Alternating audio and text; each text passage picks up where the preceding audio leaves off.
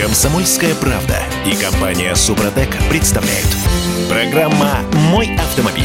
Всем доброе утро в студии радио «Комсомольская правда» Кирилл Манжула. А, У меня на связи редактор портала осипов.пру Олег Осипов. А, Ну, э, хм, достаточно забавная ситуация у нас получается. Москвичи и здесь впереди страны всей. Скоростной диаметр, э, который называется в Москве МСД, э, станет э, бесплатным для жителей Москвы и вообще агломерации московской. А вот транзитный транспорт будет э, платить за это деньги. Насколько это справедливо или несправедливо и вообще зачем эта причина? Вот об этом мы поговорим с Олегом Осиповым. Олег, доброе утро. Доброе утро всем. «Форсаж дня». Итак, что это за скоростной диаметр, э, что он соединяет, для чего он нужен и почему он вдруг становится бесплатным для жителей московской агломерации? Ну, во-первых, мы не привыкли к этой аббревиатуре МСД, московский скоростной диаметр. Больше, более привычно для москвичей это северо-восточная и юго-восточная хорда. Я по северо-восточной хорде езжу чуть не каждый день, должен сказать, не без грехов. Э, Трасса, но она очень хорошо выручает. То есть, действительно, эм, э, это магистраль, которая разгружает э, МКАД, да, да и другие, собственно Мгм. говоря, э, транспортные артерии города. Это очень важная история. Но я, честно сказать, вот единственное, что, во-первых, стоить проезд будет 950 рублей по ней для любых транспортных средств, которые едут транзитом. Как их будут отличать один от другого, это другая история. Подожди, это под- очень под- подожди, интересная а- история. а- Олег, секундочку, я прочитал э, в прессе, что 950 рублей будут взимать как раз-таки э, с не жителей московской агломерации, а вот москвичи не Да. будут и платить эти деньги. Ну, во-первых, я так, я добавил бы слово «пока не будут». Это первое. А вот если будут, это будет совсем несправедливо, потому что мы за эту дорогу уже несколько раз заплатили. Да, понятно, акцизы, транспортные налоги, налоги в Москве и т.д. и т.п. Проплатить э, не будут ни жители Москвы, ни жители Подмосковья, э, никто другой, если вы не едете транзитом. А как будут отличать транзитный э, транспорт от нетранзитного транспорта? А вот это хитрая схема. На самом деле, если вы въехали из другого города в пределы ЦКАД, центральной кольцевой автодороги, новой, тоже платной в Москве, и в течение двух часов не выехали за пределы вот этого самого МСД, московского скоростного диаметра, то вам платить не надо будет. А вот если выехали, значит надо будет. В общем, история очень запутанная, и э, окончательно мы узнаем, что и как будет э, взиматься, с кого и какая плата, мы узнаем в конце декабря. На самом деле, э, кстати, еще участок юго-восточной хорды недостроен. Уже объявлена цена, но участок сам еще не готов. Но обещают э, в декабре открыть. И в декабре начнется эксперимент по разделению транспорта на чистый и нечистый. В том смысле, что на тот, который будет ехать бесплатно, и на тот, которому придется платить. Олег, да, здесь, здесь- которого. Олег, здесь главный вопрос, если мы оторвемся от проблем э, жителей Москвы и Московской области, а перенесем вообще всю эту ситуацию, э, в принципе, на страну, где также появляются платные трассы, вообще, насколько это необходимо? Зачем? Зачем эта дифференциация? Почему мы фактически создаем какое-то какое ощущение ну, лю- людей, может быть, даже второго сорта? Ну, почему кто-то платит, кто-то не платит? И зачем такие сложности? Ведь наверняка это и программное обеспечение нужно какое-то вводить, чтобы фиксировать, сколько там эта машина находилась, больше двух часов, меньше двух часов и так далее. К ну, чему? подумаешь, пару миллиардов на обеспечение А, программное. действи- действительно. У нас есть такой... У нас есть такой господин Лексутов. Это начальник э, Дептранса Москвы. Да? Заммэра. Вот он считает, что если... Заммэра, да, Дептранс. Э, Так вот, если э, пустить всех э, бесплатно по этой самой МСД, то тогда от нее толку будет чуть. То есть она будет так же загружена, как загружен МКАД э, или ЦКАД. ЦКАД, кстати, не очень загружен, потому что не дешев. Да? Мгм. А, вот то же самое хотят сделать и здесь. Э, Когда э, машине придется платить, на самом деле это история про деньги. В большей степени, чем э, про что-то другое. Да, вне всякого сомнения, хорды удобная вещь. Кстати, хорды тоже в последнее время стоят и без всякой оплаты. Там есть э, 2-3 места, которые непонятно зачем построены таким образом, что э, надо э, заново съезжать с хорды и заново на нее выезжать. И вот эти участки просто стоят. Или перед МКАДом. Они просто стоят, ну, минут на 30 это точно. на 20-30 минут, как обычно. В часы пик, может быть, даже чуть больше. А, поэтому это тоже не панацея. Но ну, если пустить транзитный транспорт по ним, он считает, что тогда э, москвичи не получат э, вот такого удобства. Там подсчет Я так... считаю, что это тоже неправильно. Там подсчет такой, что если ссылаться как раз-таки на э, Лексутова, что сейчас э, по диаметру каждый день ездит более 250 тысяч автомобилей, а если пустить транзит, то вырастет до 400 тысяч. Соответственно, как бы скорости на этой трассе уже не будет. Но по логике вещей скоростная скоростная трасса, она поэтому и скоростная, что люди за нее платят. Соответственно, тем, об, таким образом вот. отсекаются те, кто не хочет платить, а едет по какой-то дублирующей трассе. Да, вот смотрите, я почему говорю, что это про деньги? По двум причинам. Во-первых, не обязательно э, взимать плату с тех, кого не, не хочется пускать на э, хорду, да? Э, то есть просто запретить транзитному транспорту в принципе там ездить. Или грузовикам, там тяжелее, допустим, больше пяти тонн скажем, да, или больше 10 тонн, как они хотят. Сейчас, кстати, никто не мешает, и, собственно, из них там не образуется заторов. Да, это во-первых. Можно просто без оплаты. Почему я говорю, что это про деньги?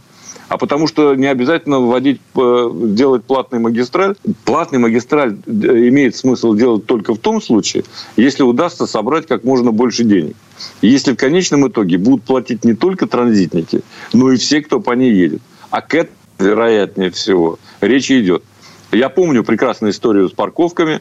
Сначала 40 рублей, потом 60, теперь 380, а кое-где и больше 400. Вот та инфляция, же самая история. Инфляция. Обещали одно, сделали другое. Поэтому я в данном случае, извините, не особенно э, склонен доверять вот этим аргументам, что, мол, так сказать, только транзитники и так далее. Если уж делается, то делается для всех. И мне кажется, э, в каком-то смысле это тоже справедливо. Либо все едут бесплатно и с ветерком, либо, так сказать, все платят. И тоже едут с ветерком. Ну, а теперь пару слов о приятном. Если вы обладатель национальной платежной карты МИР и заправляетесь на «Газпром нефти», то у вас появляется замечательная возможность получить кэшбэк 100 рублей при оплате любых покупок карты МИР на сумму от 1200 рублей в сети АЗС «Газпромнефть». Кэшбэк начисляется за оплату на кассе АЗС, в мобильном приложении сети, в терминалах автоматических АЗС и в кассах самообслуживания до 30 ноября 2022 года. Для получения кэшбэка необходимо зарегистрировать свою карту на сайте программы лояльности платежной системы приветмир.ру и оплатить этой же картой покупки. Акция действует в 47 регионах, где представлено более 1400 АЗС «Газпромнефть». И еще у нас есть одна тема, ну, наверное, про деньги, но большей частью про дороги. Ленивый только не ругает российские дороги. Может быть, кстати, вот эта ситуация немного изменит. Владельцев трасс обяжут отчитываться о ремонте ремонтах, перекрытиях и жалоб. А владельцы дорог будет грозить штраф до 200 тысяч рублей. Невероятные деньги за отказ передать данные о ремонтах, ограничениях движения жалобок граждан в систему контроля дорожных фондов. Соответствующий закон э, рассматривается в Госдуме, вступит в силу в 24-25 годах. К этому моменту создание к этому моменту создание по поручению Владимира Путина вот эта вот самая система контроля дорожных фондов получит статус государственной информационной системы. Вообще, что это такое, на что это направлено? Ну, это направлено на, прозрачных, э, на прозрачность того, э, что происходит у нас с дорогами в широком смысле слова. Э, во-первых, мы получим не просто информацию оперативную, где есть пробка там и так далее, но мы можем отслеживать данные о ремонтах и стоимости этих ремонтов, об ограничениях. Мы Если это вы написали люди. жалобу через эту же... Мы это, любой человек, мы это любой человек, э, живущий в этой стране, имеется в виду. Гражданин России, конечно. Да. Любой гражданин России получит такую э, возможность, во всяком случае, отслеживать эту информацию. У нас достаточно много активных граждан, которые участвуют, хотят участвовать в этом. Кстати сказать, э, ведь уже действует э, программа национальная, э, так называемая, э, «Безопасные и качественные дороги». И в рамках ее тоже много чего сделано, и дороги являются. Этого нельзя не заметить, так сказать, в разных регионах. Это следующий, с моей точки зрения, шаг. И э, мне кажется, что в абсолютно правильном направлении. Потому что, конечно, общественность, э, граждане должны иметь возможность э, контролировать все это дело. А почему так дорого? А вот у меня есть компания, которая может сделать дешевле. Да, вот масса вопросов может возникнуть. э, кстати сказать. И мне кажется, что в итоге это все Э, позволит э, медленно, не сразу, разумеется, не в один момент, но э, в конечном итоге улучшить качество, в том числе дорожного строительства, качество покрытия. Вот тут есть... Там, кстати... Да-да-да, что там есть? А, там есть возможность и об этом тоже позаботиться, о качестве. Они ведь на самом деле дорожники поставлены перед необходимостью обеспечить именно качественное покрытие, потому что иначе они за свой счет будут как бы это сказать, ремонтировать все это дело все чаще. И сейчас каждый год ремонтируют, но не за свой счет а за наш счет, за счет налогов. Тут... С другой стороны, важно, чтобы там не появлялись фирмы однодневки, как при, при перегоне машин. Она сегодня положила полотно, завтра ее не стало. Деньги получила и э, пока. Так сказать, вот этого, чтобы, э, чтобы такого не было, как раз и создается вот эта вот система контроля за дорожными фондами. А контроль за тем, как используются в том числе и государственные наши с вами средства. Ну что ж, поживем увидим. Спасибо большое. Редактор портала осипов.про Олег Осипов, а мы вернемся через пару минут. В следующей части программы к нам присоединится Юрий Сидоренко, автомеханик, ведущий программы «Утилизатор» на телеканале канале Че. И поговорим о том, когда двигателю нужна промывка, а когда это выброшенные деньги. Комсомольская правда и компания Супротек представляют. Программа «Мой автомобиль». Мыть или не мыть? Вот, собственно, в чем э, у нас сегодня вопрос. Э, я Кирилл Манжула, мы вернулись в студию радио «Комсомольская правда». А вот на вопрос «мыть или не мыть» нам попробует ответить Юрий Сидоренко, автомеханик, ведущий программу «Утилизатор» на телеканале Че. Юра, Приветствую, доброе утро. Доброе утро, друзья. Автомастер. А, речь сейчас пойдет не о, том, как мыть или не мыть двигатель снаружи, а мыть или не мыть двигатель изнутри. Промывка двигателя при замене масла. Насколько она необходима? А, на большинстве интернет-ресурсов говорят, что необходимо. Но не каждый раз, но тем не менее время от времени, простите за тавтологию, надо. Юр, что думаешь ты? А, я, я всегда говорю, всегда, я же не теоретик, зрения. я же практик. А, смотри, э, если вы... Промывка – дело хорошее. Но она нужна не всегда. То есть для чего э, платить лишние деньги? Потому что это лишняя операция в любом случае. Либо это докупка какого-то определенного продукта и добавление в масло. То есть как бы зачем платить? То есть когда промывка не требуется? Давай с этого начнем. Давай. Вот. То есть если вы первый единственный владелец своего автомобиля, ну это понятно, то есть вы не купили его БУ, э, там с рук только что, ну как бы вот вы купили его с Новья, и Новья его обслуживаете. С Новья. То есть вы всегда меняли моторное масло в срок. То есть в установленный срок. Ну, я всегда говорю, что надо менять масло, не, если человек использует машину в городе, не реже, чем через 10 тысяч километров. То есть вот, ну, по моточасам я примерно прикинул, так и получается. Дальше. Вы в двигатель заливали однозначно хорошее масло, купленное у проверенного продавца.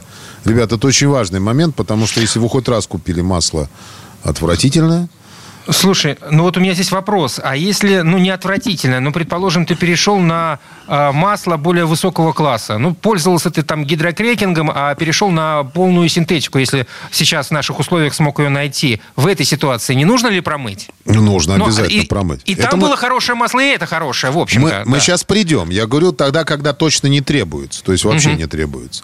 Значит, смотри, ты, вы уверены в том, что в сервисе, в котором вы обслуживаетесь, сервисмены не схалтурили, они оказались мошенниками, и э, либо не заменили масло вообще, что, кстати, Бывает, Бывает, ребят. Бывает, и фильтры не меняют. Я, я в шоке. Я сразу сейчас отступлю, потому что я ненавижу такие сервисы, и, потому что они, они чернят все остальные сервисы. Приезжает ко мне человек, вот, первый раз он ко мне приехал, э, говорит, что-то у меня там что-то не так работает, вот, у него высветилось, что масла мало, вот. Я заглядываю, говорю, а вот когда масло последний раз меняли? Он говорит, ну, полторы тысячи назад э, поменял. Я говорю, это когда было? Ну, где-то месяц я, наверное, откатал.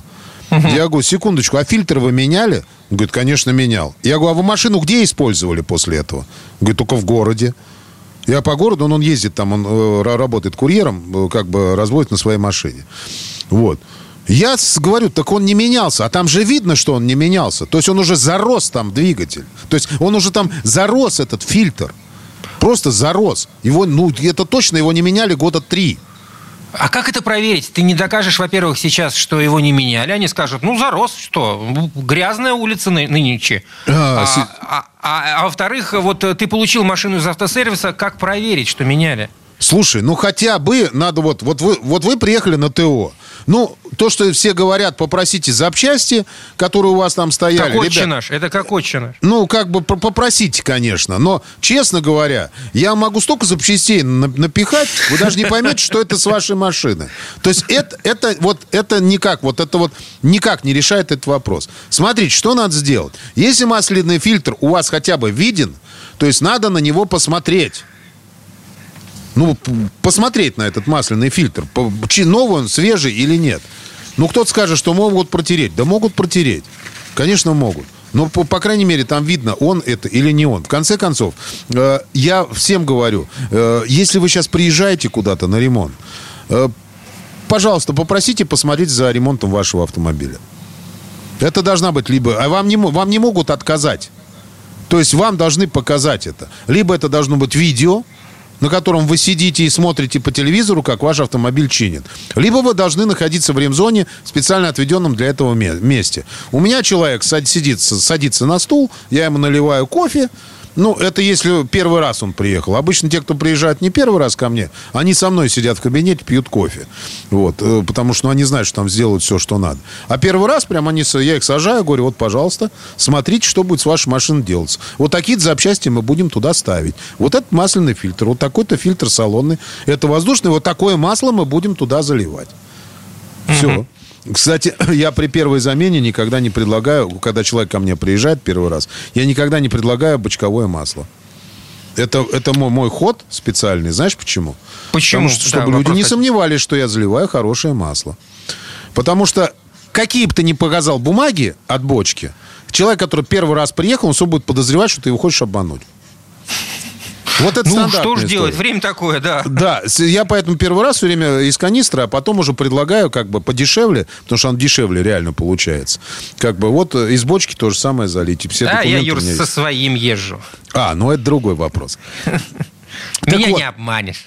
Вот, посмотреть. Потом дальше достать щуп, посмотреть, что на нем есть вообще масло на этом щупе. Потому что, ну, говорят, что правильно говорят, что, в принципе, масло может загрязниться сразу же. Ребят, но оно не, загрязи- но оно не загрязнится до состояния, которое у вас было до этого. То есть, в любом случае, вы 10 тысяч проехали, оно будет, ну, там черное. Ну, темно-темно-коричневое это точно. То есть, в любом случае, вы вытащите, оно не будет такого цвета. Вот. И э, вот так хотя бы, ну, хоть, ну, посмотреть что-то. Тогда можно как-то себя обезопасить. Но лучше ездить в те сервисы, которые проверены и так далее. Итак, это, собственно, когда не требуется промывка. Да, когда не требуется. То есть вы уверены, что все в порядке, и э, то, что вам все нормально сделали, и то, что вам не приходилось где-нибудь там, поехали в дальнюю дорогу, решили масло проверить, проверили, а там меньше минимума. Ну и надо что-то долить, и вот вы туда взяли, плесканули. Ну, допустим, там тоже 5В40, но другой марки, к примеру. Ничего страшного не произойдет, но я рекомендую всегда промыть. Здесь перестрах... лучше перестраховаться. Потому Разные присадки у разных производителей. ну, там не настолько это страшно, чтобы это прям вот, ну, вообще страшно было. Но лучше пере- перестраховаться. Вот это всегда хуже не будет, точно. Лучше сейчас заплатить там э, тысячу рублей, чем потом отдать за капиталку мотора. Потому что бывают такие масла, которые люди покупают, там вообще, ну, я не знаю, там подсолнечное, что ли, залито в этих канистрах. Ну, мне при- привезли тогда масло, я, там, представляешь, от масла приклеились, э, клапана приклеились гидро э, к этим самым. От, от масла? Да, масло залили, там просто мы его отскрябывали оттуда. Я не знаю, что человек за масло залил туда. Ну, реально, еле отмыли. Отмывали такой химией, что ну, он там, там вообще все отходит от нее. А вот еле-еле отскребли. Вот. Теперь э, самое важное, когда надо мыть. Естественно, когда вы покупаете автомобиль с рук, ну, там надо все делать. То есть, сколько бы вам ни рассказывали, что сейчас прошли ТО, что сейчас э, только что вот я все обслужил. Ребят, я э, считаю так. Даже если вы покупаете машину у друга, его тоже могли обмануть. Ну, согласитесь. Он, ну вот, ну, может быть такая ситуация. Поэтому, когда ко мне человек приезжает, он купил машину, я ее полностью осматриваю и составляю весь список того, что надо поменять. Как правило, это где-то в районе 80 тысяч получается. То есть, когда вы покупаете машину, значит, что 80 тысяч сверху, это будет э, прям вот такой необходимый пакет, который вы туда добавить должны. Вот. И дальше э, смена, естественно, вот то, про что ты говорил, масляной основе. Например, ты с минералки там, ну, с минералки, конечно, нет, с полусинтетики, пере, перешел на синтетику. Или на, или на другое масло, другого бренда, с другими присадками. Например, там не было молибдена, стал молибден, ну, как бы, заливать с молибденом, например. Угу. Вот, то есть э, тогда, естественно, надо сделать промывку. Рекомендую я сделать промывку. Хорошо. А какие промывки существуют и какими лучше пользоваться? Есть быстрые, не быстрые, пятиминутки? Слушай, ну, э, разные. Пятиминутный промывок, все помнят ее. Это баночка железная, которую привозили прям, прям перед заменой заливают масло. Двигатель работает там 5-10 минут. Но вот этой смеси потом все это дело сливается. Заливают свежее масло, ставят фильтр и поехали. Это Слушай, говорят, она очень агрессивная, потому как, в общем-то, должна за 5 минут очистить максимальное количество деталей и сочленений. Ну, я одно могу сказать, что на ней лучше не газовать. Это сто процентов. Помимо агрессивности, она моет очень быстро. Э, некоторые знают, что делают? Садятся, и чтобы, ну, говорят, чтобы лучше промылось. Угу. Ну, как бы, и начинают крутить, разгазовывать. Крути, крутить двигатель начинают. Да, да, вот весело сразу происходит. Потом ты ты ты и все, и можно сразу выбрасывать потом мотор. Такое бывает. Не постоянно, но бывает. Дальше, долговременная промывка. Так называемая мягкая промывка, кстати, Супротек. Я, я ей пользуюсь долговременной промывка это, то есть рекомендую людям. Вот, э, она заливается где-то за 150, за 100-150 километров до э, замены масла. То есть прямо ее в, в масло в старое ливанул и поехал. Она мягонько все отмывает, очень мягонь, мягонько, но при этом, если двигатель не сильно загажен, конечно. Потому что сильно загажен, надо другую применять. Промывку я сейчас скажу позже. Вот. И все, спокойненько потом приезжаете, сливаете старое масло, залили новое, и все. Но это все работает просто как промывка, ну, как бы, не, не, не перед сменой, грубо говоря, не, не при переходе с масла на масло. Дальше промывочное масло это слили, залили. И э, самое лучшее, что я считаю, промывка это кратковременная замена масла. То есть э, сначала вы приезжаете, если вы, вам надо помыть, вы залили масло, вот. Э, более дешевый, но, но такими же показателями. На нем прокатались 2-3 тысячи, приехали, слили и залили потом новое хорошее масло с новым фильтром. И все будет хорошо. И будет вам счастье. Юрий Сидоренко, автомеханик, ведущий программы «Утилизатор» на телеканале ЧЕ. О промывке двигателя говорили. Спасибо, Юр. Счастливо.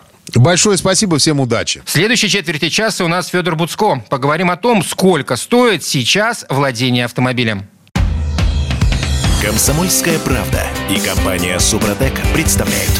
Программа «Мой автомобиль». Каждый раз, когда мы задумываемся о том, чтобы приобрести автомобиль, первая мысль – надо накопить на этот самый автомобиль. Но мало кто из нас при этом думает о том, что каждый год этот автомобиль будет жрать весьма основательную сумму из нашего бюджета. Итак, мы говорим о том, а сколько обходится нынче личный автомобиль, владение личным автомобилем сегодня в России. Мы поговорим с Федором Буцко, автожурналистом. Федя, приветствую. Доброе утро. Дорожные истории. Итак, наверняка ведь не только автомобили подорожали, но и владение, что вполне логично, учитывая хотя бы рынок запчастей. Да все подорожало. Но здесь вот важно, знаешь, вот в этом все подорожало и, и как-то найти какую-то разумную грань. Понятно, что если вы уже, я думаю, что многие из наших слушателей и так владеют автомобилем, они сами знают, сколько стали тратить э, и, и как сейчас жизнь устроена. Но многие ведь ездят на машине, там, не знаю, на каршеринге или иногда там на чьей-то машине ездят и подумывают о покупке своей. И я ни в коем случае не хочу никого отговаривать. Я понимаю, что есть много ситуаций, когда машина просто необходима. Мне, например, дача за 150 километров, и без, редко без, бывает просто выбора никакого. неделя, да, чтобы туда ехать на автобусе и потратить на это день, а, а потом идти пешком, да, и как то вообще что-нибудь довести, и как оттуда что-нибудь вывезти. Да. Поэтому мне машина нужна. Я, я, если, если я в городе, в центре, я э, болтаюсь туда-сюда, то я, в принципе, без нее прекрасно обойдусь, но вот в некоторых ситуациях она нужна. Если вам она нужна, то и хорошо, покупайте. Но вот нужно понимать, действительно, мы ведь часто недооцениваем. Вот э, мы смеемся иногда над дамами, которые там цену в 999 рублей рублей, считают, что это 900. Ага. Да, вот спросили, а это сколько? А, 900. Смотришь, да, 999. Ну как? Ну, это ну, тысяча вообще-то. Да, у нас к этому подталкивает и маркетинг же, да, вот эти все цены, в том числе на машины из серии там 1 миллион 995 тысяч. Ну, пишите сразу, 2 миллиона. Ну, и, допустим, 2 миллиона, и подарим, подарим вам там бак топлива, баллон с омывайкой, набор автомобилиста, аптечку. Так, ну, Федя, ну, нам от этого легче-то не станет, по большому счету. Мы как заплатили 2 миллиона, так и заплатим. Ну, да, да. И, собственно, производитель производители не блещут откровенностью, когда предоставляют свои данные там, по расходу топлива, например. Да? Все эти цифры, они же получаются в каких-то идеальных условиях, вплоть до погоды, там, до степени потертости резины, там, прикатанности узлов. Там, вот эти от, все от силы ветра, циклы. в конце концов. Да, то есть, ну, известно, что когда вот они пишут, там, а, автомобиль расходует там в смешанном цикле 4,8 литра не, топлива. Не верьте, а ты там, не верьте. А ты вроде шепотом едешь, да, там на педальку еле-еле нажимаешь, а у тебя почему-то 8. Ну, почему у них 5, а у тебя 8, да? Ну, понятно, что у них там Какая-то неправильная у вас нога берется там масло низкой вязкости, берутся там мал- маленькие шины, там, из допу- самые маленькие из допустимых там, размерностей там, и так далее. Можно выключить фары, музыку, обогрев заднего стекла, не включать там кондиционер, там, все эти потребители энергии выключить там, и так далее, и так далее, и так далее. Так из чего, а... собственно, складывается владение личного автомобиля? Из чего складываются расходы? Ну да, ну самый простой способ, конечно, посчитать топливо. Да? Это, это легко. Естественно, ориентироваться нужно не на а, цифру, которая у вас там на приборной доске высвечивается. Надо ориентироваться, если хотите точные данные, надо ориентироваться на чеки с заправки. Залили полный бак, ездили, вот потом, э, видите, бензин кончается, залили еще раз, смотрите на чек, да, сколько литров залили, и смотрите на одометр сброшенный, угу. сколько километров проехали. Вот этот, этот способ действительно узнать, э, сколько тратит ваша машина. Потому что люди обычно ошибаются сильно. Вот было исследование, допустим, э, немцев, которые, в принципе, вроде народ считается так педантичный, внимательный. Вот э, был опрос, э, как бы, во сколько вам обходится автомобиль, и как-то за ними еще его проверяли. И считай, получай, получилось, что большинство людей ошибаются процентов на 50. Да? То есть, они, они считают, что машина стоит в половину меньше, чем она стоит. Потому что главная ошибка – это не учитывать потерю стоимости машины. Да, у нас сейчас такой рынок, что непонятно, она нас теряет стоимость, или она, знаешь, с годами только как хорошее вино дорожает. Такое тоже может Слушай, быть. ну, а мне кажется, вот модели, которые, э, ну, не знаю, хорошо держали стоимость э, с каждым годом владения, они всегда были одинаковые. Ну, вот этот список, он, в принципе, не менялся в зави... независимо от чего.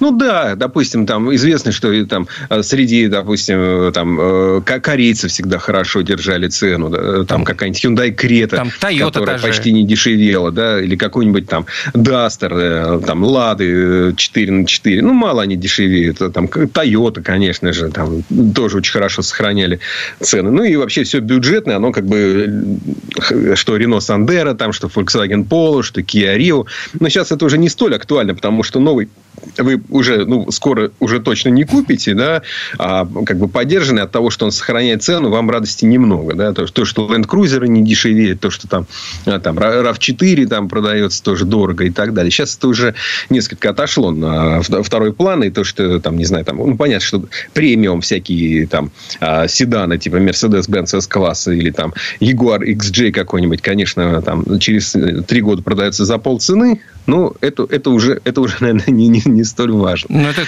тоже входит в стоимость владения, по большому входит, счету? Входит, конечно. Конечно, входит. Бензин входит, мойка, техобслуживание, вся эта автохимия, парковка, износ там, а, автомобиля. Все это надо считать, и довольно сложно посчитать. И, и, конечно, сильно подорожали запчасти. Это мы все знаем. Есть а, там эти сложные схемы, где вот пишет, э, значит, что там в полтора раза подорожало там хорошее э, моторное масло, ну, вот такое полностью синтетическое. Его еще найди сейчас, настоящее, не да, сильно Ворова. подорожали колодки, все эти расходники и так далее. И всякие воздушные фильтры там, и, и прочее, и прочее. Но э, вопрос еще в том, что не ко всем моделям они просто, так сказать, спок... ну, в наличии есть. Конечно, вы найдете. Но э, большая проблема сейчас бывает, там, допустим, с лобовыми стеклами на какие-то модели вот не самые популярные. То есть, лю- люди... Уже были истории, когда э, лобовое стекло там, на Ягуар человек покупал за 600 тысяч рублей. То есть, ну, вот, ну, потому что ну, нет нету, да, ездить хочется, а, а вот его нету. Кузовщину. А, интересно, да, реплики делают на такие автомобили, ну, я имею в виду китайские? Производители стекол? Ну, зависит. То есть, в принципе, китайские производители стекол делают реплики почти на все. Но если речь идет о совсем редком автомобиле, то вот, э, э там, вот э, раньше была еще технология, знаешь, можно было приехать, и вот э, были мастерские с собственным автоклавом, где вам снимали размер и делали эти стекла. Это было как-то раньше. А сейчас нам снова, возможно, придется к этому вернуться. Да? Вот какие детали от «Газели» там подойдут на мою иномарку. Это интересно. Что мы получим и, через пять лет, значит, что за автомобили? Это да, новая придется Куба. вспомнить, да, о том, как, как там шиповать, э, значит, заново резину или там, э, значит, вырывать шипы, понимаешь, из там покрышки, в которой их осталось там половина, да. Ну, то есть понятно, что сейчас нам некоторая смекалка придется, да, нам, нам придется, так сказать, относиться внимательней. И здесь вот тоже важный момент, что относиться внимательнее – это неплохо. Плохо – это когда вы забиваете на то, что нужно сделать. Ну, ничего, сейчас денег нет, еще поездят. Вот это все еще поездит, конечно, а, ну, такое Оно боком аукнется, выходит. Оно аукнется, а, обязательно аукнется. аукнется особенно с автомобилем. Дорого. Вот, поэтому, конечно, есть э, ясно, что вы найдете эти запчасти. Даже если у вас довольно редкая машина, ну, подождете, но найдете. Хотя, если совсем редкая, то это проблема. Может быть, найдете бэушную, поедете на разборку. Хотя тоже с разборками такой момент, что, ну, смотря что нужно. Ведь машины чаще всего, э, у них там, ну, если говорить о внешности, бьется передняя часть. Да? Ну, что чаще всего, какие аварии происходят. Вот ехал там, не успел затормозить, отвлекся на телефон, ударился в передний бампер. Вот, э, значит, задний, перед, перед, в смысле, ударился передней частью кому-то в задний бампер. Задние обычно они крепкие, а у тебя там вот радиаторная решетка, фары, там что-нибудь еще, там бампер тоже. Соответственно, то есть, вот этих деталей вы на разборке обычно-то не найдете. Ну, потому что их как раз там уже Потому что нет, они самые редкие в данной ситуации. Целые, я имею в виду, самые редкие. Ну, э, если смотреть, так по большому счету и бесполезно сейчас, наверное, э, высчитывать примерную даже сумму можно... Ну, тяжело будет понять э, владение. Ну, если человек реально сейчас решил купить первый свой автомобиль.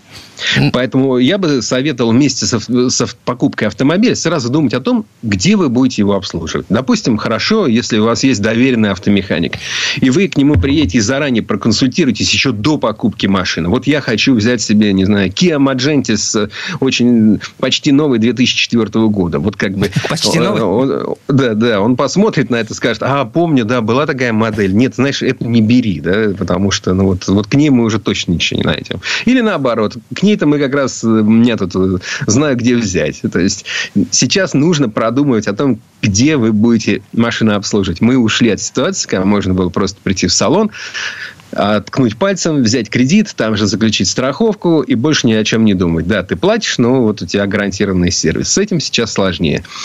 Все машины по параллельному импорту не имеют уже такой поддержки производителя. В лучшем случае имеют там частичную поддержку от того, кто вам их а, продал, да, гарантия угу. от продавца. Вот, и когда вы приезжаете в дилерский салон, такой красивый, полированный, с вывеской, и говорите, вот мне нужны такие запчасти, они говорят, хорошо, да, вы становитесь в очередь, значит, мы вас запишем, там, позвоним, когда будут, может быть, через пару недель, может, и подальше. Так что, как следует думать о том, на какие средства, где и как вы будете обслуживать машину. А так, конечно, покупайте. Боже, как здорово. мы хорошо жили какой-то там, не знаю, год-полтора тому назад. Да, как быстро это смыло. Да, да, Как быстро, как это оказалось зыбко. Согласен. Ну и, в общем, все это, наверное, не касается людей, которые могут себе позволить э, премиальный автомобиль, потому как с премиальными автомобилями, в общем, как не было сложности, так и нет. Если человек может себе позволить, там, не знаю, 20 миллионов за машину заплатить, 15 миллионов, 10, то я не думаю, что у него будут проблемы с э, ее, ее обслуживанием. Ну, вот видишь, вот кто-то на Ягуар уже за 600 тысяч рублей лобовое стекло покупал. Вот, ну, как бы, вы считаете ли это проблемой для него? Ну, нет, наверное, если купил, наверное, у него деньги есть. Хотя я не, не уверен, что он был счастлив при этом. Ну что ж, богатые тоже плачут. Плачет и платит. Ну да, всем нам предстоит. Спасибо, спасибо. Федор Буцко, автожурналист, был у нас на связи, а мы вернемся буквально через пару минут. Всего вам доброго. В следующей части программы у нас журналист и летописец мирового автопрома Александр Пикуленко. Послушаем историю о том, сколько на одной трассе в Иркутской области зарядных станций для электромобиля. Комсомольская правда и компания Супротек представляют. Программа «Мой автомобиль». А это мы вернулись в студию радио «Комсомольская правда». Я Кирилл Манжула. И в этой четверти часа у нас не совсем традиционная история от Александра Пикуленко. В начале 2022 года в нашей стране насчитывалось чуть меньше 50 миллионов легковых автомобилей. А при этом электромобилей около 18 тысяч. Получается, что на 100 тысяч машин с ДВС в России приходится всего 36 электромобилей. Согласитесь, цифры более чем скромные.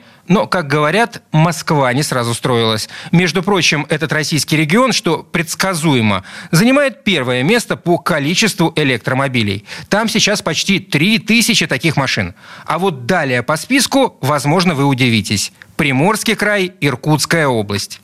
И то, что, например, Иркутская область занимает в этом списке почетное третье место, совершенно не случайно. Как убедился Сансаныч, проехав по самой туристической в Иркутской области трассе на электромобиле, в этом сибирском регионе много делается для развития альтернативного транспорта. Слово Сансанычу. Дорожные истории. Как-то незаметно тема электромобилей стала вполне актуальной и для нашей страны. Ведь за дело взялись автопроизводители, стали полояльнее потребители, да и энергетики решили, что им тоже пора заняться этой темой. Хотя до сих пор считается, что электромобиль – это скорее игрушка для успешных жителей мегаполисов. Но как это не удивительно, оказывается, что по нашей стране уже можно путешествовать на электромобиле. И не в благоустроенном центре страны, а во вполне себе суровых байкальских краях. Одна из таких дорожек начинается в Иркутске, где сегодня обитает 10% электромобильного парка страны. Причем здесь на них снуют и доставщики, и даже таксисты. И все потому, что сеть зарядок развивает энергокомпания ЕН Плюс Олега Дерипаски. И делают это они за свои деньги. Ведь ток у них течет рекой в буквальном смысле этого слова. Иркутская ГЭС заставляет работать одну из великих сибирских рек – Ангару. И вот освоив городскую среду, энергетики вырвались на простор забайкальских степей. Для начала решили освоить самую популярную туристов дорогу – ту, что идет на остров Альхон. А это немало, три сотни километров. Зарядные станции поставили через каждые 100 километров. И если в Усть-Ордынском ее мощность 50 киловатт, то в Баяндане и Еланцах уже по 100 киловатт каждая. То есть здесь можно сразу зарядить два электромобиля в режиме быстрой зарядки. Так что для того, чтобы довести уровень аккумулятора нашего Nissan Leaf до 80%, потребовалось всего 20 минут – только и успели местного травяного чая попить. Кстати, всего на электричество мы потратили 700 рублей. На бензин ушло бы в два раза больше. Ну и несколько технических подробностей. Электрозарядные станции ЕН+, мало того, что работают круглосуточно, у них еще и несколько разъемов, таких как тип 1 на 7,4 кВт, CSS на 50 кВт и ШДМО тоже на 50 кВт. Для того, чтобы зарядиться, нужен смартфон с приложением и привязанной банковской картой. На сегодня в Иркутской области уже поставили 13 электрозарядок. Но это только начало. Сеть их, как нам рассказали, будет стремительно расти. И у меня сложилось твердое впечатление, что при таких темпах этой вполне частной инициативы скоро можно будет проехать на электромобиле через всю страну. Хотя пока мне это напомнило езду по трассам СССР в начале 70-х. Тогда тоже надо было тщательно выверять маршрут от заправки до заправки. И не всегда на некоторых из них был бензин. А вот электричество, как нас уверили энергетики, будет всегда и везде. Да еще эти зарядные станции быстро обрастут инфраструктурой, где можно будет поесть, попить, поспать. А это, как понимаете, рабочие места, с чем в нашей глубинке не очень хорошо. Ну, просто новый план электрификации в действии. И, конечно, хотелось бы рассказать об электромобиле. Мы ехали на Nissan Leaf второго поколения, который выглядит не то хэтчбеком, не то минивеном, но точно не модным сегодня кроссовером. Да и клиренс здесь небольшой, 155 миллиметров. Только вот передний свес у автомобиля достаточно длинный и зрительно уменьшает колесную базу. Электромобиль неплохо оснащен. Здесь есть и светодиодная оптика, и система предотвращения столкновений, и адаптивный круиз-контроль, и система мониторинга слепых зон, и мультимедиа с поддержкой разных систем, и подогревы всех сидений руля. То есть все необходимое. А что действительно важно, так это батарея емкостью 40 киловатт-час, что позволяет вам не стеснять себя в ежедневных пробегах. По циклу ВЛТП пробег у данного ЛИФ составляет около 280 километров в смешанном цикле и более 300 километров в городском. Показатели вполне адекватные. На ходу Nissan Leaf показал себя хорошо. Подвеска очень комфортная, и пускай сзади установлена балка, а не многорычажка, этого вы не почувствуете. Так что, в общем, Nissan Leaf ведет себя очень мягко, комфортно и тихо. Будто и не Nissan это вовсе. Признаюсь, такого комфорта я от этого автомобиля не ожидал. Понятное дело, о каких-то спортивных повадках в управляемости речи нет. Но благодаря низкому центру тяжести лиф очень неплохо следует заданной траектории. Пускай и сопровождается это заметными кренами. Даже руль здесь неплох. Размазано немного. Но, учитывая настрой автомобиля, другого вы и не захотите. Да, на высокой скорости хотелось бы большего особенно учитывая цену. Но не будем забывать, что 80% этой цены – батареи с инвертором. Есть в этом электрокаре и одна забавная функция – Е-педаль. Активировав ее, вы всегда замедляете силы в 0,2 G в те моменты, когда не нажимаете на педаль газа. И так до полной остановки. Nissan считает это замечательной технологией. А еще надо поговорить о возможностях заряжать лифт. Всего для него существует три способа зарядки. Первый, самый очевидный. Это зарядка от обычной розетки. Осуществляется она с помощью штатного зарядного провода Nissan, на котором с одной стороны находится коннектор тип 1, с другой стандартная вилка. Если мы говорим об идеальной домашней сети, данные которые приводят все производители электромобилей, то она выдает 16 ампер при 220 вольтах. При таких условиях лиф должен заряжаться со скоростью в 3,5 киловатта за час.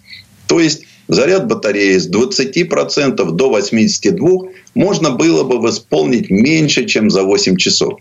И если ваш дом располагает хорошей сетью, то за ночь вы действительно сможете наполнить весь объем батареи.